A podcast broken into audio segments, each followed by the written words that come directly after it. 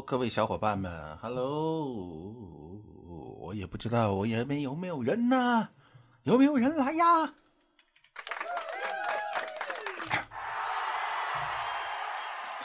好，好，好，好，好，好，好，假装下面有很多人啊，假装下面有很多很多的小伙伴啊，今天欢迎大家来听我的第一场直播的 blog 啊，再来一个掌声吧！哈哈哈哈哈！其实好像就是我一个，我再试试其他的笑声，好不好？好，好，好，好，好，好，那行，那我今天就先来聊啊，呃，我这个专题的名字叫“小哥闲聊古典乐”啊，呃，为什么要聊古典乐呢？因为我听古典乐确实比较多，最主要还是啊，古典乐真的好听，可是。为什么别人都不爱听呢？或者是说现在好多人他觉得古典乐不好听呢？第一个没找对方法啊！听古典乐呢，最重要的呢，首先呢，你要有一个好耳机，或者有一套相对好一点的音响，因为古典乐的乐器也好啊，啊，这种组合也好啊，往往如果你有一套好的音响的话。啊，好的耳机的话，你听起来会特别特别的舒服啊，能让你感觉到那真的是，啊，声音的按摩，或者是啊这种心灵的一种舒畅的感觉，这是第一个。对，因为它的整个节奏的话，大部分的古典乐是能够符合人的啊这种舒服的这种状态的啊，这是第一个啊。然后第二个呢，就是说好多同学呢，他只是说哦，呃，贝多芬的命运，但是他并不知道。同样的一个曲子，谁演奏的最好？啊，哪一个版本最好？在什么地方的演出最好？这些呢，都通通不知道。或者是说哪一张唱片最好？我们不说最，而是说好听吧，就是哪一个好听？大部分的小伙伴们都不知道。然后呢，就就在某某些平台上，这个听一耳朵，那个听一耳朵，呃，或者在电视剧里，呃，去听一下。更多的，比如像以前在什么。呃，电视里面去听有没有一个好的音响？所以杂乱无章的东西都堆在一起，然后就会觉得，嗯，古典乐嗯不如流行音乐好。呃，这个我其实也是个流行音乐爱好者啊，但是我会觉得说，真的这两个不一样。古典乐呢，如果你听多了，尤其是啊，我们都在职场啊，或者在哪哪啊，反正呃累了半天了的时候，呃，你的那个抒发的那个劲儿啊。流行乐更倾向于自我的抒发，就当那股劲儿啊过去了，希望能够安安静静的啊看会儿书啊，安安静静的泡杯茶，然后呢安安静静的哎听点感觉上让自己舒服的东西的时候，那还得说古典乐确实有点优势。呃，我今天呢这就唠唠叨叨啊，已经讲了几分钟了，三分钟了是吧？那闲话不说，我们呢先来上料啊，上料。这个古典乐呢，它。很多古典音乐的书籍在进行介绍的时候，一开始都要介绍一个人，叫维瓦尔第啊，安东尼奥·维瓦尔第。呃，为什么呢？就是因为他有一首曲子啊，太有名了，叫《四季》啊，叫《四季》。这个曲子实在是太有名了，所以呢，它就成为一种像古典乐入门的一个曲子。这是一首啊小提琴的一个协奏曲吧。我再说一下。我喜欢听古典乐，但是我不是科班出身，我不会讲乐理啊，我也不会讲什么这种段式啊这种东西啊，甚至呢，就是说有一些的这个曲目哈，应该大致是不会的，但是有的时候也会说错啊，到底它是协奏曲啊还是奏鸣曲？应应该倒是我不会说错，现在这个问题是不会说错的，只不过我听的古典乐可以说是海量啊，海量，呃，我只有这一点优势，就是我知道什么好听，哎，这是我的优势。好，那我再继续介绍这个维瓦尔第啊。维瓦尔第的话，他这个人呢，他是在一六七八年啊，生在意大利的威尼斯，哎，水城啊。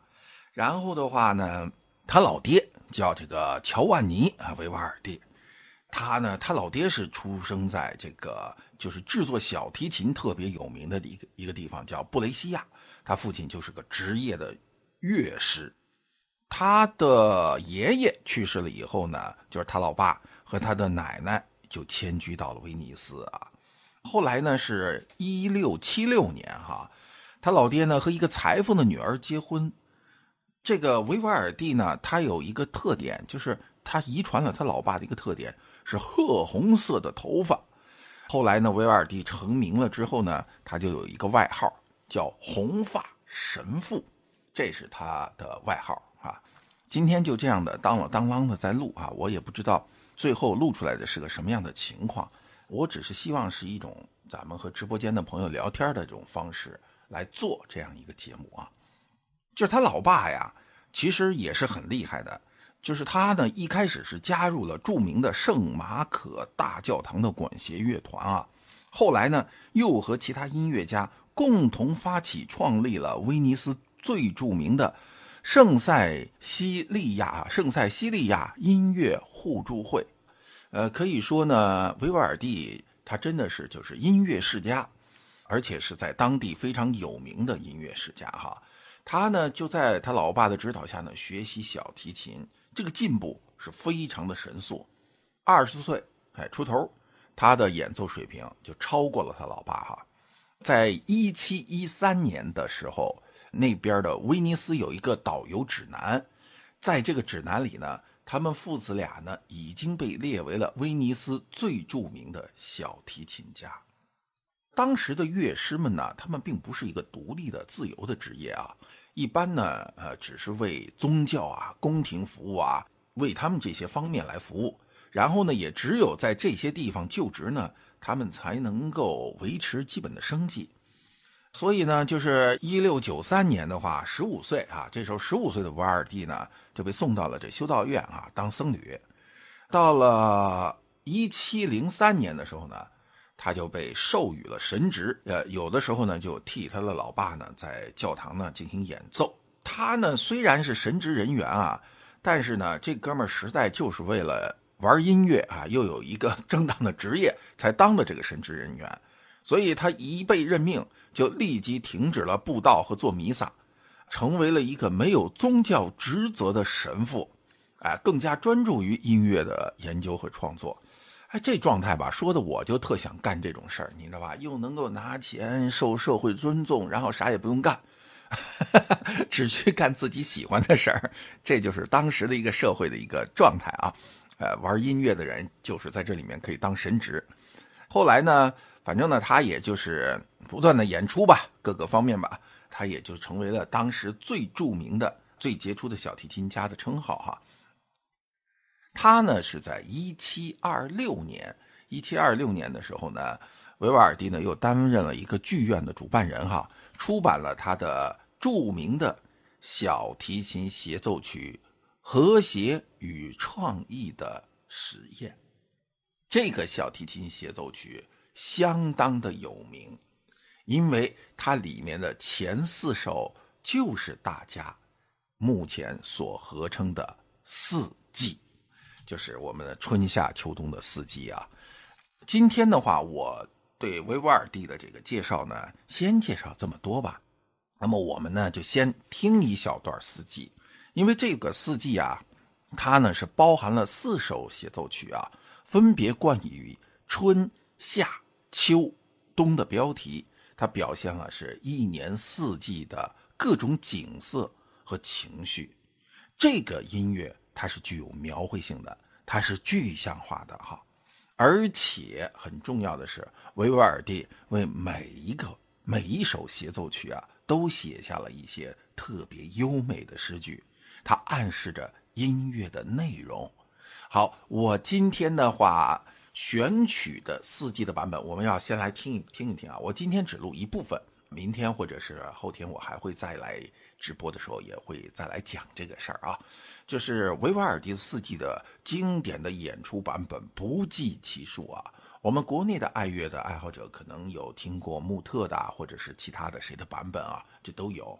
我个人最喜欢的，不是一个非常非常有名的版本，它呢也不是一个特别有名的小提琴家自己演奏的，而是一个著名的小提琴家作为指挥啊，率领着。一群不知名的小提琴家演奏的啊，这是一个展示小提琴音色的一个演奏会上面，然后的一个录音，呃，我会觉得从音色啊，从这个指挥对于这个音乐的节奏啊，这种舒畅度啊，啊，反映这个四季的这种状态啊，这些感觉上啊，我会觉得这个演出版本录的是特别特别的好。当然，我个人也是个发烧友，对音响这种效果，可能有的时候的要求也会要和他演奏的水平要求是同样的高。那么这个版本是非常非常好的。这个指挥的大师就是梅纽因啊，在一个叫做鸣琴的演奏会上哈，我现在先不说这个演奏会，我们先把这个四季的曲子先给大家放一段，春天来了。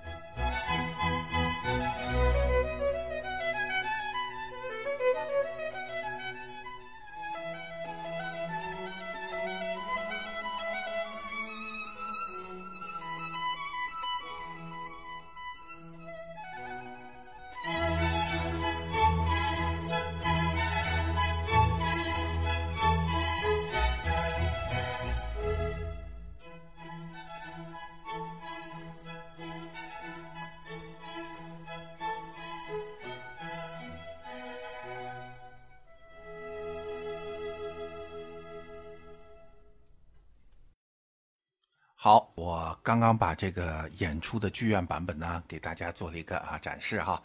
这个呢，他这个演出啊，是纪念意大利小提琴啊大师啊斯特拉迪瓦里啊逝世二百五十周年的一个专场音乐会啊。我还是要更加那个专业一点，我要把这个事儿给说一下。呃，然后的话，刚刚说的了，这首《春》实际上是非常有描绘性的。作为这首小提琴的协奏曲呢，维瓦尔第还专门给他配了一首诗啊。我可以把诗的内容简单的说一下啊，因为这都是翻译的嘛，对吧？这个叫春天来了，鸟儿欢唱啊，欣喜若狂，来把春报。泉水潺潺，微风习习，好似喃喃细语。天空乌云密布，雷闪啊，电闪雷鸣，转瞬风停雨止，鸟儿又重新歌唱啊！其实大家在这个音乐里面也可以听到像鸟儿一样的啊这些的声音等等等等啊，这个情景还是非常非常丰富的。今天呢，我的这个闲聊古典乐的啊第一集啊，也是我的试水之作啊，关于啊维瓦尔第的四季的第一章叫做《春》，我就先简单介绍到这里啊。然后的话，过两天吧，我看哪一天晚上某晚八点半，然后我再跟大家再来继续的介绍啊它的第二个乐章啊下。也谢谢各位伙伴们的支持啦，我的第一个播客啊。开录完成，OK，小伙伴们再见！希望大家能够订阅关注我啊，同时呢，我会持续的啊来更新这样一档节目，谢谢大家。